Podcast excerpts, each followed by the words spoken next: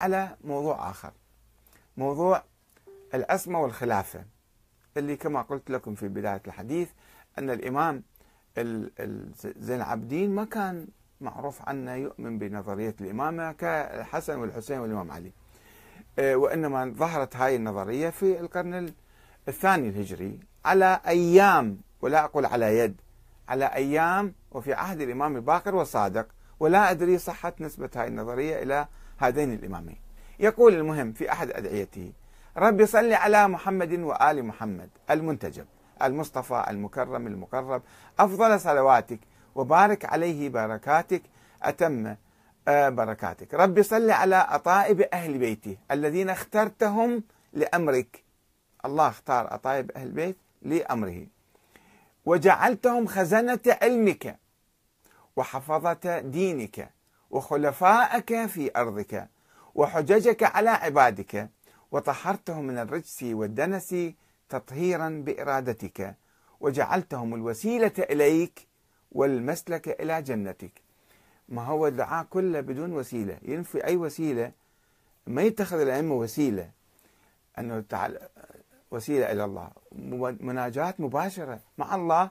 وهذا الدعاء شوفوا في نظرية معينة نظرية الإمامية.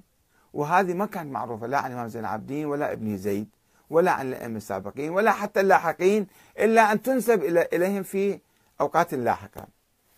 وأيضا هذا الصحيفة السجادية دعاء 47 الفقرة 56 ويقول في موضع آخر من الصحيفة اللهم إن هذا المقام لخلفائك وأصفيائك ومواضع أمنائك في الدرجة الرفيعة التي اختصصتهم بها قد ابتزوها وأنت المقدر لذلك. لا يغالب أمرك ولا يجاوز المحتوم من تدبيرك.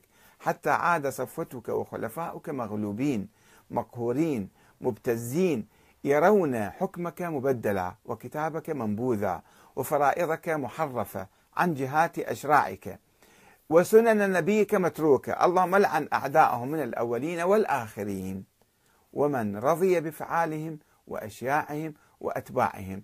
هاي الصحيفة السجادية دعاء 48 الفقرة من 10 من 9 ل 10 أيضا هذا الدعاء فيه عنف وفي لعن ومن هم أعداء من الأولين والآخرين؟ في نظرية الإمامة وحسب القراءة الإمامية للتاريخ الإسلامي أنه في نص على هؤلاء الأئمة وفي اغتصاب من من قبل أشخاص معينين لحقهم بالخلافة وبالتالي لازم نلعنهم ونسبهم هذا في تطرف. هذا الدعاء أيضا آه، يشك فيه بالحقيقة ففي آه، ختام الحديث أن صحيفة السجادية فيها أدعية رائعة جميلة بديعة فعلا في منتهى التوحيد والحوار والحديث مع الله تعالى ومناجاة الله تعالى.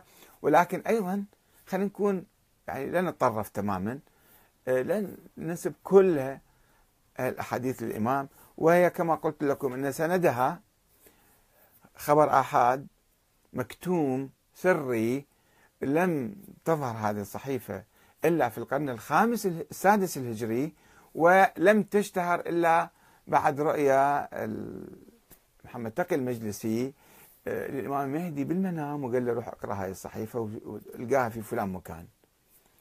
وهذا في شيء من الأسطرة يعني داخلة في ترويج هذه الأدعية. وبعد ما أتحدث عن بقية الأدعية اللي 240 250 حديث آخر دعاء آخر هي آه، الخلاصة مالتها اللي 7 45 فيها كلام. فيها كلام وفي أو 54 عفوا 54 فيها كلام وفيها مناقشة فكيف بالأدعية الأخرى؟